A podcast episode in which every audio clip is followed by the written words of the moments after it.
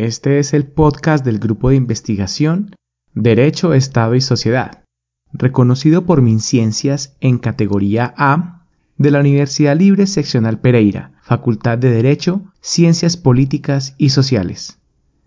Derecho, Estado y Sociedad en podcast. La Libre al aire.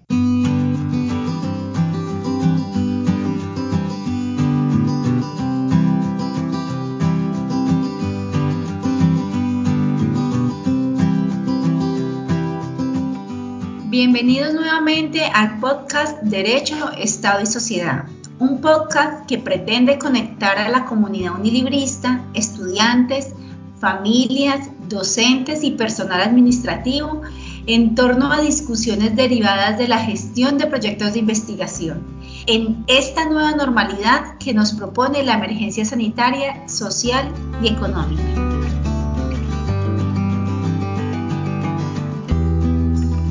Les habla Erika María Bedoya, coordinadora de la línea de investigación en Derechos Humanos, Paz y Conflictos.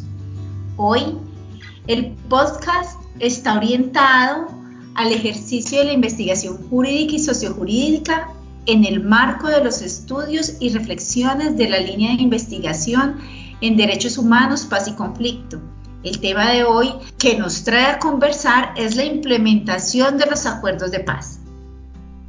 Para este episodio nos acompañan Carolina Rodríguez Bejarano, docente investigadora de la línea y abogada, quien se ha especializado en, estudiar los derechos humanos, la paz y el derecho internacional humanitario, entre otros temas. Melissa Sarmiento, docente investigadora y politóloga, quien ha trabajado temas como el conflicto y también todo lo referente a la misión de observación electoral. Por otro lado, nos acompaña Marisol Izaza, quien se ha especializado en estudios de la paz y el territorio y el medio ambiente. Uno de sus grandes trabajos se centra en la construcción de agendas ambientales de paz.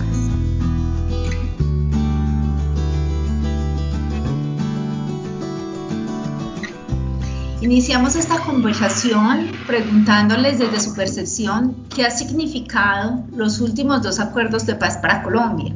Recordemos eh, el acuerdo que se transitó y se firmó entre el 2002 y el 2008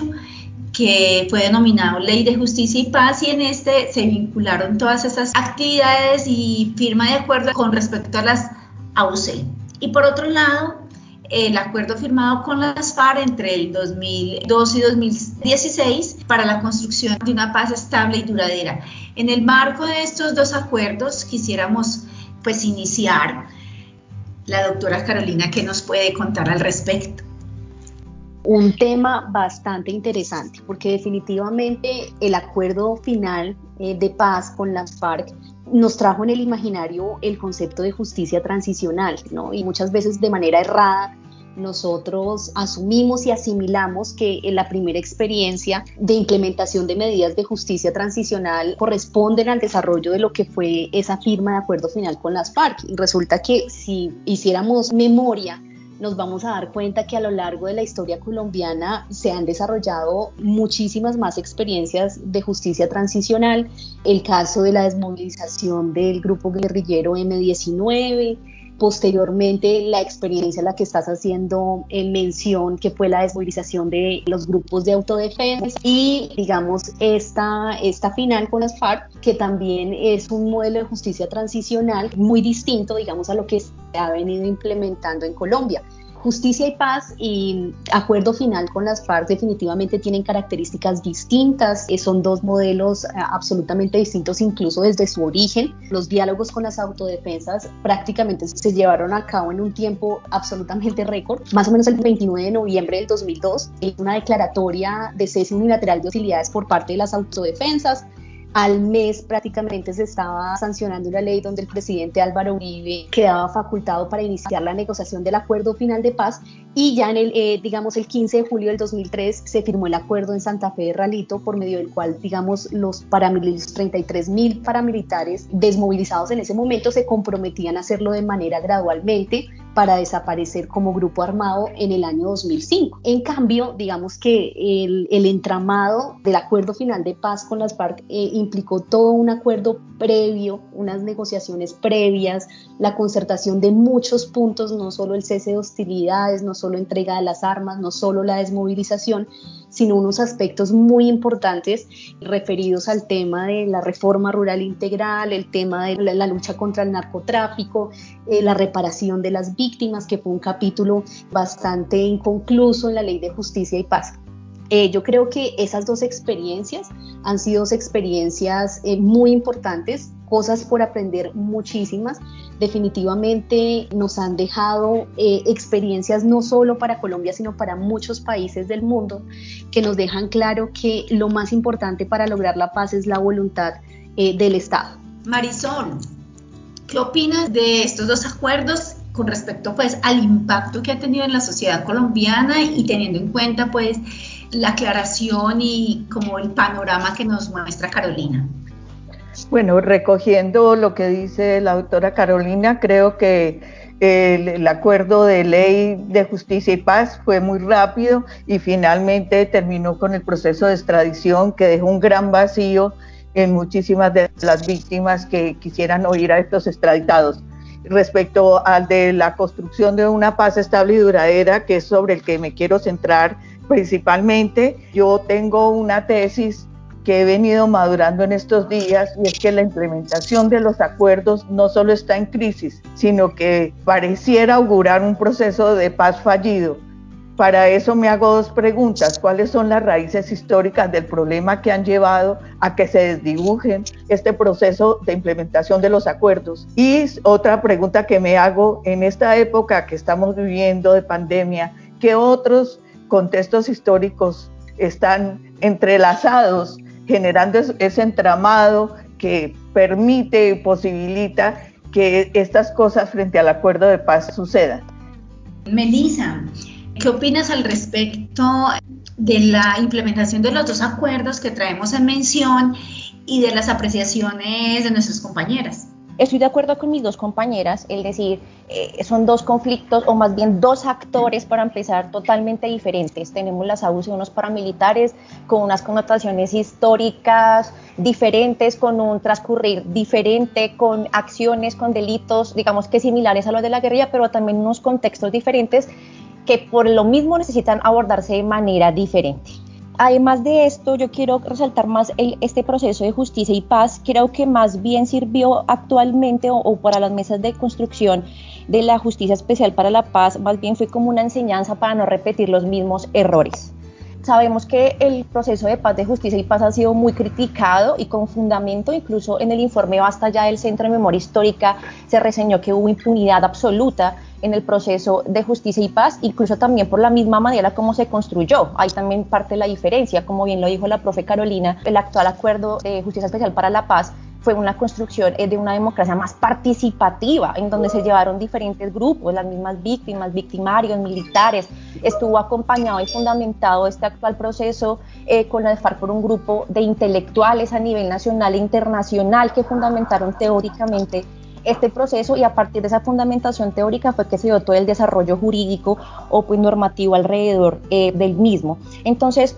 eh, creo por eso resalto que más bien el de la SAUCE fue para no repetir los mismos errores, incluso el de la SAUCE estaba construido más eh, que legitimaba el discurso de la víctima, el que lo legitimaba era el victimario, se centró más en el victimario que en la propia víctima a comparación de este actual proceso de paz que se viene. ¿Qué han significado? Yo creo que los procesos de paz en general y este último que vivimos lo que significan eh, para la cultura política colombiana es una apertura de la democracia. Precisamente la guerra es la negación de esa diferencia y la democracia es la aceptación de la diferencia. Entonces, estos ámbitos, estos espacios de justicia transicional son aperturas para la democracia porque se está aceptando al diferente. Además, en todo en Colombia eh, es importante resaltar que el último proceso de paz lleva a que el mandatario acepte que hay un conflicto armado interno y acá también mis dos compañeras ahora podemos dialogar respecto a esto, lo cual también en el momento que acepta que hay un conflicto armado interno está asumiendo la responsabilidad como estaba en el conflicto, lo cual me parece muy importante porque que hasta antes del 2010 ningún gobernante había aceptado esto,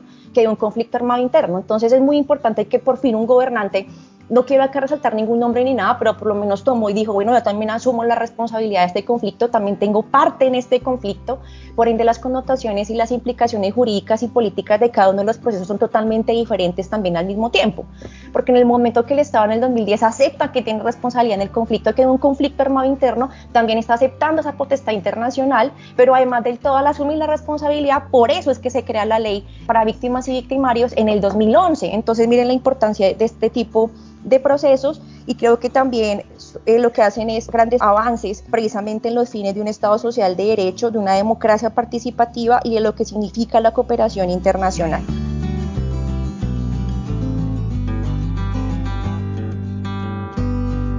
¿Cuáles son los retos que debe enfrentar Colombia con los procesos de implementación de acuerdos? Respecto a los retos, yo creo que todo proceso de paz y de transición presenta representan grandes retos para cualquier sociedad en la cual se, se dé este proceso, porque precisamente cuando hablamos de guerra o cuando hablamos de unos gobiernos eh, eh, dictatoriales o autoritarios que violan derechos humanos, porque ya sabemos que, que las transiciones o la justicia transicional se aplican en estos procesos de transición, ya sea hacia la paz o ya sea hacia gobiernos democráticos, yo creo que representan grandes retos porque este tipo de contextos dividen mucho, dividen mucho los países, dividen mucho las sociedades y además que los dividen, o sea, acá también recargamos mucho que en estos procesos hay mucho la emocionalidad más que la racionalidad, entonces divide a los bandos, divide en diferentes bandos la sociedad y creo que esto es uno de los principales retos que trae eh, para Colombia, intentar volver a unir la sociedad, pero acá hay dos retos, por un lado, por parte del Estado. Yo creo que los entes y exactamente el gobierno, los que administran el Estado, tiene un gran reto de transmitir a las personas por medio de pedagogía, por medio de cultura, por medio de la educación, lo que significan estos procesos, la importancia de estos procesos, pero además de todo que le expliquen al colombiano, al ciudadano de a pie, cómo se fundamentó, en qué está fundamentado, cuáles son las bases, cómo es que se va a aplicar, porque parte también de la división que existe en Colombia, eh, aparte de lo que dije anteriormente, es una falta de conocimiento, que si bien no ha sido reforzada por el mismo gobierno, incluso en el momento que hicieron campaña para el plebiscito, creo que hay una crítica que le hago ahí a eso y es que las campañas, por ejemplo, se basaron más en hacer conciertos en plazas públicas que de verdad unas campañas pedagógicas que se necesitaban para entender este tipo de temas digamos que un poco nivel medio alto referente al lenguaje común, digamos, que usan eh, las personas. Entonces yo creo que está en eso, que se creen lazos para unirnos, para identificarnos en torno a unos mismos fines. Creo que otro reto de la implementación es de verdad eh, preciso contar con ese apoyo eh, del gobierno para que se pueda implementar y de verdad se pueda ayudar con la justicia, con la verdad, con la reparación, porque acá es fundamental la articulación de todos los entes también del Estado, además de los no gubernamentales en la construcción de esta paz, en la construcción. Entonces también unirlos a ellos en este trabajo mancomunado, coordinado. Bueno, pues coincido plenamente con Melissa y aquí rápidamente logré como identificar seis aspectos muy importantes. El primero, romper el estigma del alcance de lo acordado en el acuerdo final de paz, que digamos, eh, esa campaña del sí y el no frente a la refrendación de los acuerdos nos dejó un panorama, un país extremadamente polarizado uno de los principales retos es justamente romper todos esos estigmas frente a, lo que realmente se acordó en cada uno de los puntos que integran el acuerdo final. En segundo lugar, creo que otro de los retos es entender que la paz no es un asunto de gobierno, sino un asunto de Estado. Y definitivamente lo que hemos visto es que prácticamente la paz, el reconocimiento del conflicto armado depende de la voluntad política del gobierno de turno y eso definitivamente va en detrimento de cualquier posibilidad de superación del conflicto armado. De igual manera, un tercer aspecto creo que es muy importante, la despolitización del acuerdo. Yo creo que de, las principales dificultades que ha tenido el acuerdo de paz fue justamente haber sido firmado en un año electoral porque definitivamente eh, fue el caballo de batalla en esas elecciones presidenciales y desafortunadamente quienes más han sufrido pues hemos sido todos los colombianos a raíz de esa situación. Otro aspecto que vale la pena resaltar aquí es la aplicación del principio eh, de colaboración armónica entre el legislativo, la rama ejecutiva y la rama judicial porque definitivamente el acuerdo de paz apenas establece unos lineamientos sobre los puntos que se acordaron. La mayoría de los elementos integrales de ese acuerdo final de paz todavía están pendientes por implementar. O sea, fue muy poco, si yo pongo en, una balanza lo poco que se alcanzó a reglamentar del acuerdo de paz vía fast track y todo lo que debería implementarse por vía ordinaria desde el momento en que eh, quedó en firme el acuerdo final, pues es mucho y los avances han sido pocos. Tenemos un Congreso que debate todos los temas menos los temas neurálgicos para el país. Entonces creo que es importante el recabar en esa necesidad de lograr ese principio, eh, la materialización de ese principio de colaboración armónica. Lo más importante es entender que definitivamente eh, la situación que está atravesando nuestro país también hiere gravemente la implementación de los acuerdos de paz. O sea, es, es, apenas entendible que una calamidad y una situación tan complicada como la que estamos atravesando a raíz de la declaratoria de emergencia de pandemia en el mundo, pues hace que todos los esfuerzos del país estén concentrados en, otras prioridades en este momento.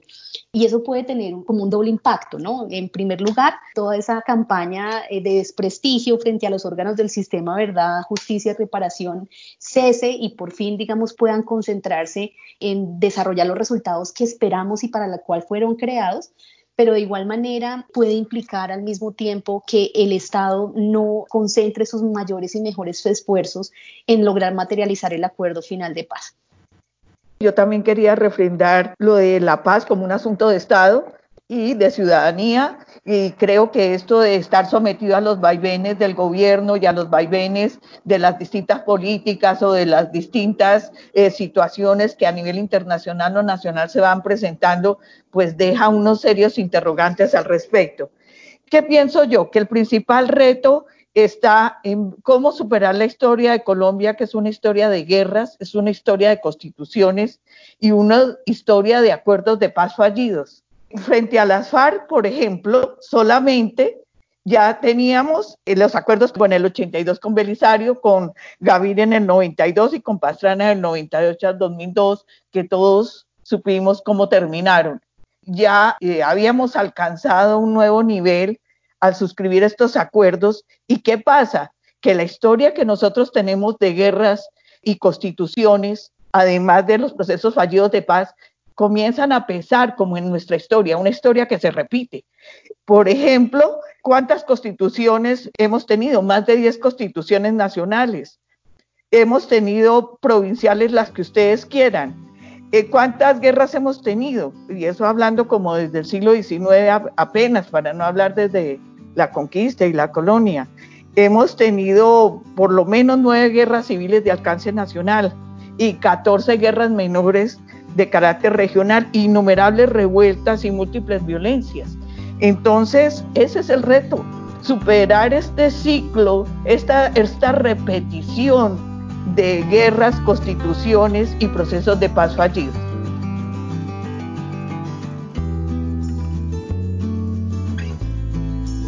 Entonces, mm,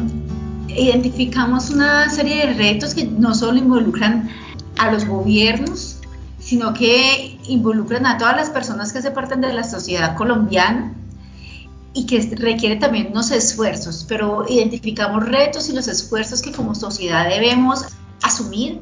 pero también hablando un poco de lo que nos expresaba Melissa al inicio,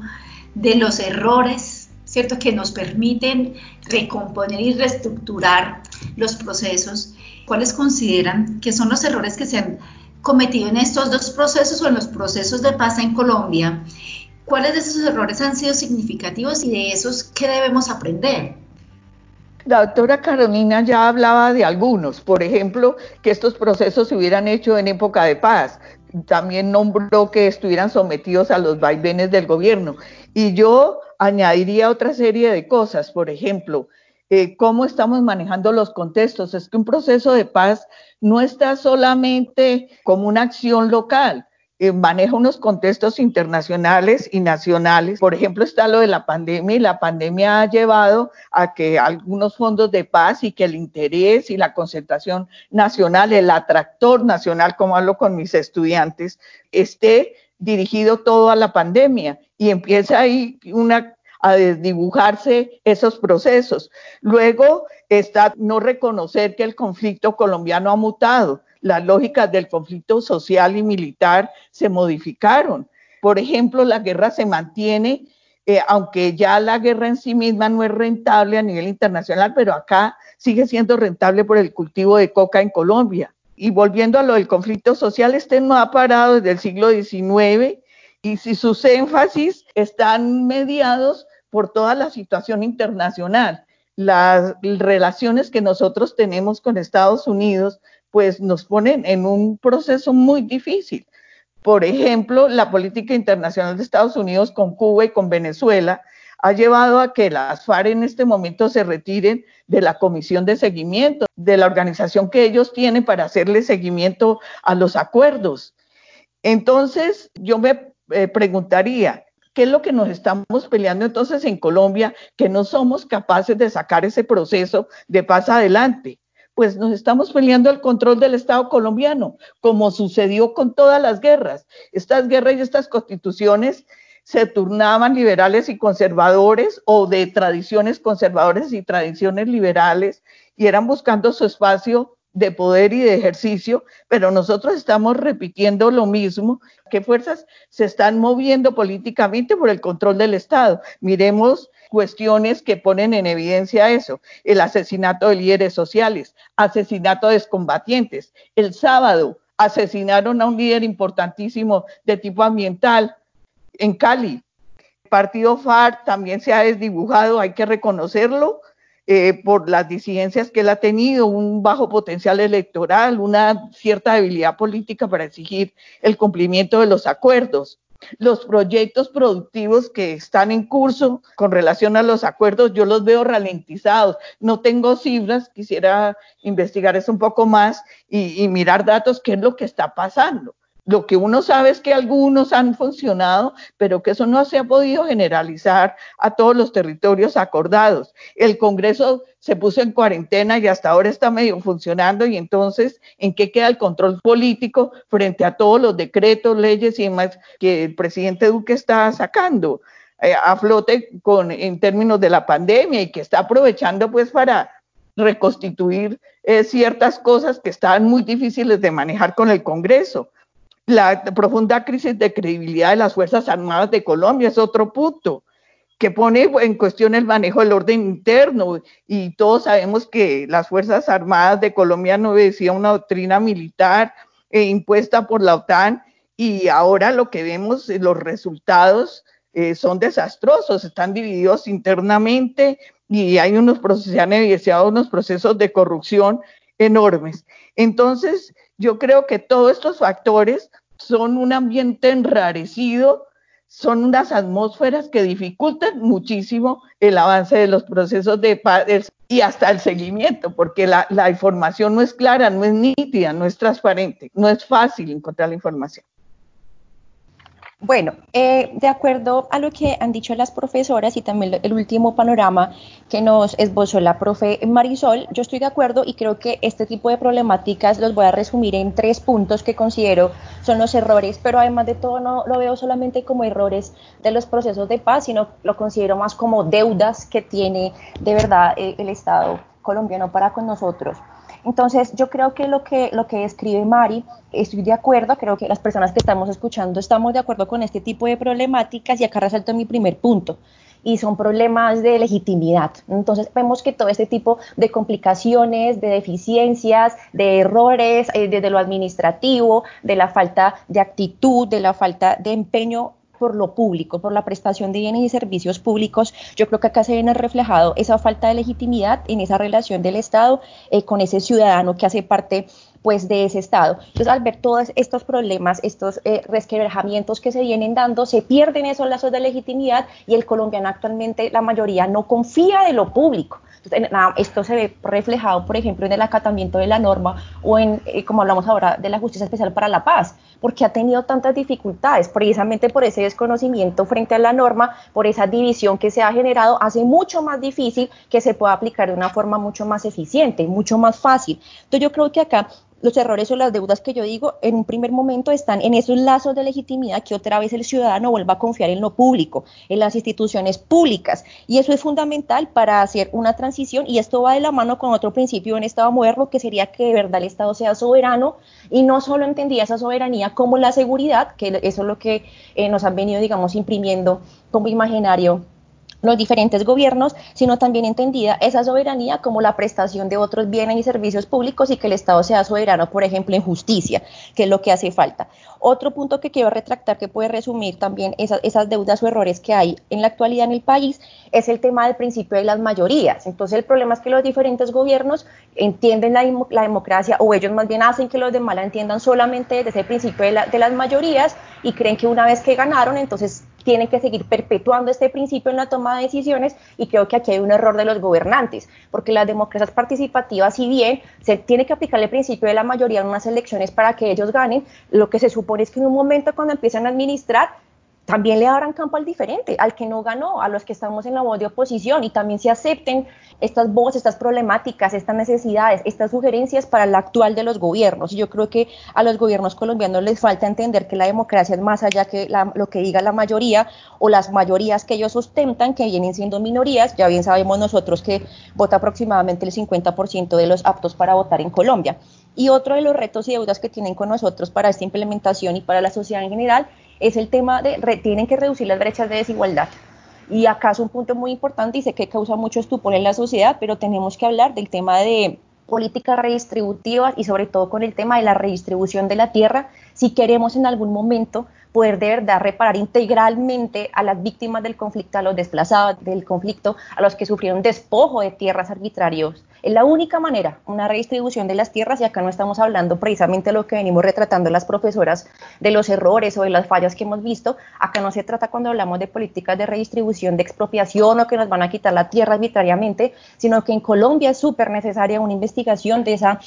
tenencia dudosa de tierras que hay a través de las masacres y la financiación por parte de privados del conflicto y además de todo ver, como también dijo Mari, que resalta el punto de los proyectos productivos, es mirar el tema de esos latifundios improductivos que tenemos en Colombia, ver la manera como los podemos mover, cómo los podemos activar, porque de esa manera puedo poner proyectos productivos, hacer reparaciones colectivas, integrar la víctima, el reincorporado, ¿cierto? La sociedad, el empresario. Entonces yo creo que eh, en esos tres retos eh, resumo las deudas que tienen para con nosotros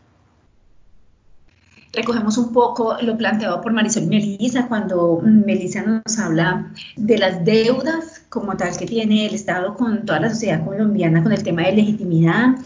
con el tema de, de un Estado soberano no solo en seguridad, sino también en justicia. Y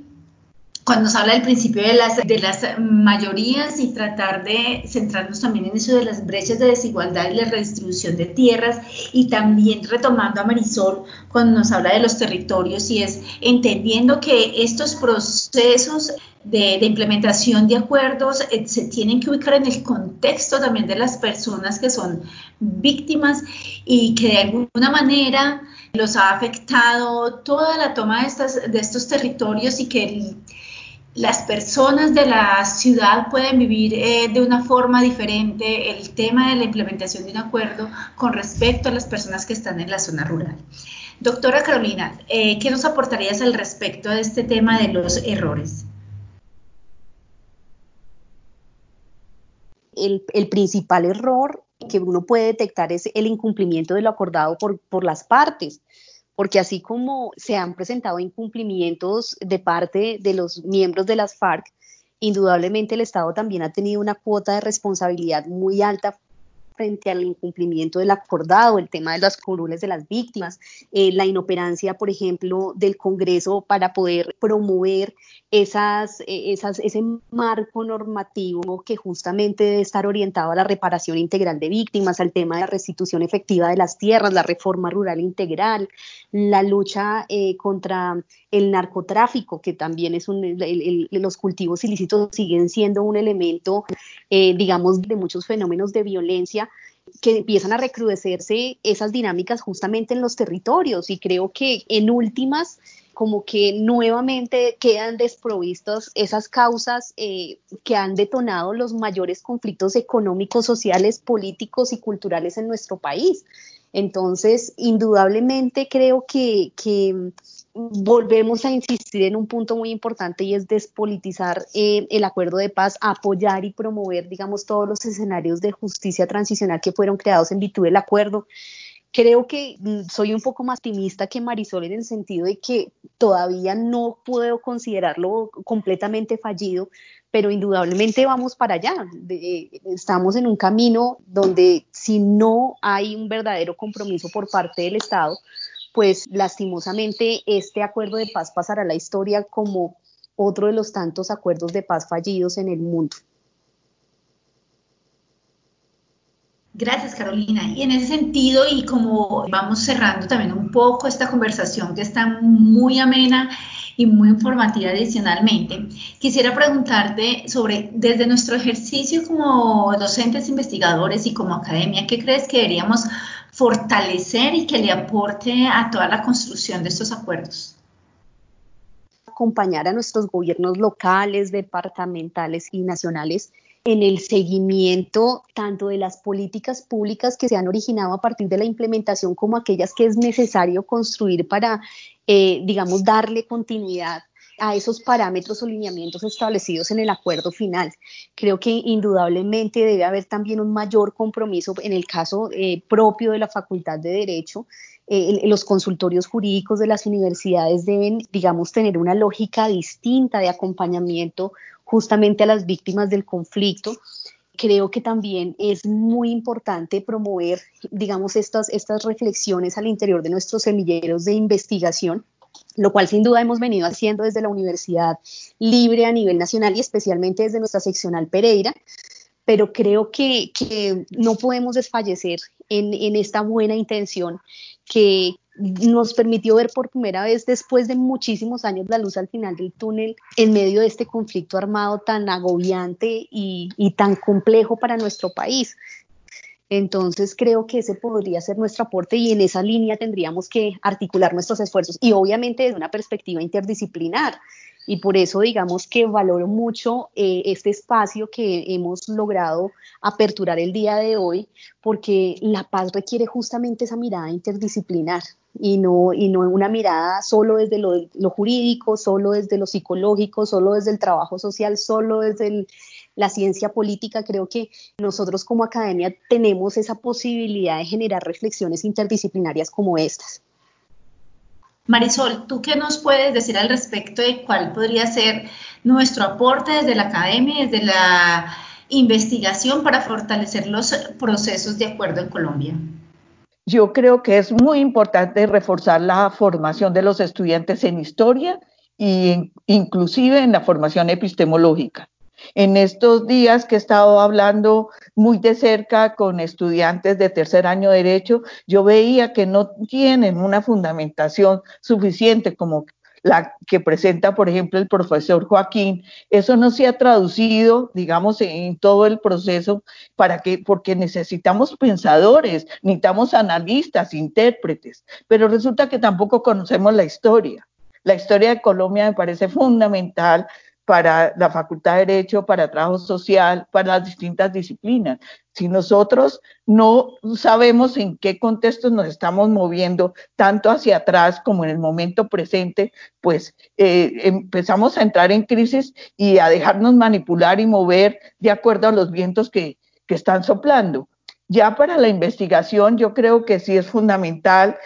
empezar a trabajar estos temas sistemáticamente. Yo me acuerdo que yo le había, me había incorporado muchísimo a todos los procesos de paz, pero los había dejado un poco y vivía muy atenta a lo que estaba pasando, pero no era motivo de escritura, de reflexión, de investigación. Y yo decía, no, esto debe cambiar. Y tenemos que dar claridad tanto a la institucionalidad como a los estudiantes que la pandemia en sí misma no es el único marco y contexto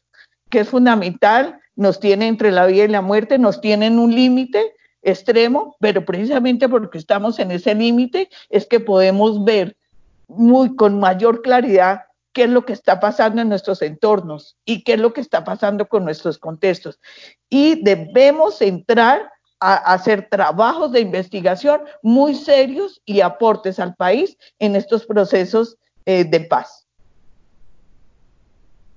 Bueno, eh, yo quiero resaltar que desde la academia por ejemplo, nuestro grupo, y acá precisamente las compañeras que están, que están con nosotros, y falta otra compañera que pertenece a la línea, eh, nuestra línea sobre conflicto, paz, derechos humanos. Entonces yo creo que este tipo de líneas y, de investigación es un gran ejemplo eh, para ese aporte de la academia en cuanto al tema del conflicto, de los derechos humanos y de la paz.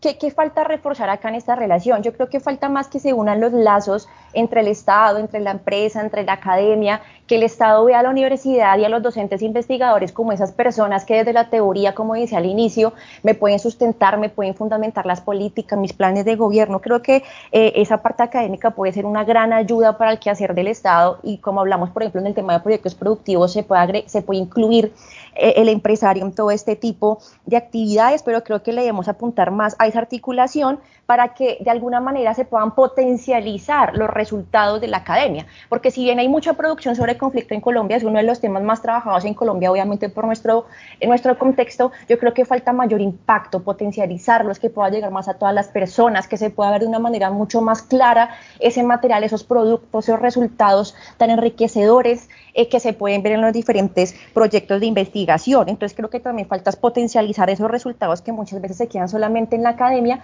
y no impactan al, colombiano eh, de a pie, por decirlo así. Y otra parte fuerte para resaltar es el tema de la educación y de la pedagogía, pero también creo que una pedagogía enfocada en los valores de una cultura política, una participación política, que los estudiantes entiendan la importancia de conocer qué es un Estado social de derecho, qué es una democracia participativa, porque cuando entiendan eso, que se ve tan básico, ahí entienden los derechos, al mismo tiempo los deberes que tienen con esa relación eh, con el Estado, con el todos. Y creo que por medio de la educación y la, y la pedagogía se hacen más conscientes a los individuos. Por ejemplo, en el tema acá, si lo hablamos directamente del tema de las decisiones públicas, que eso es lo que falta en Colombia, ser más consciente de la importancia y de la responsabilidad de las decisiones públicas, como es el ejemplo de un voto, a eso me estoy refiriendo, la importancia de tomarlo racionalmente, conscientemente, bajo parámetros, bajo fundamento, porque el tema de este tipo de decisiones es que impactan en todos, no solamente en la vida privada del individuo, sino en todos, y creo que eso es parte también de escuchar las voces de los diferentes sectores que componen a Colombia.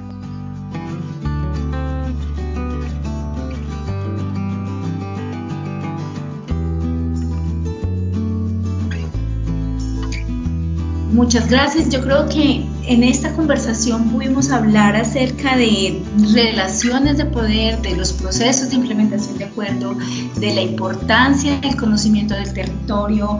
de la soberanía del Estado colombiano, también de los errores y de los contextos, y en ese ejercicio de toda la producción de saber que se da en el marco de unas prácticas eh, que realizamos como seres humanos en el marco de la sociedad colombiana y también dentro de unas prácticas de conocimiento que luego confluyen y nos llevan a la producción de un saber.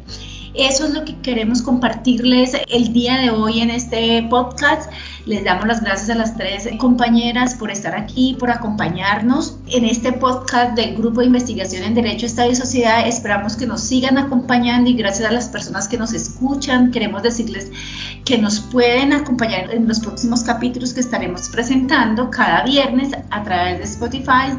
Este es un espacio de comunicación, de conversación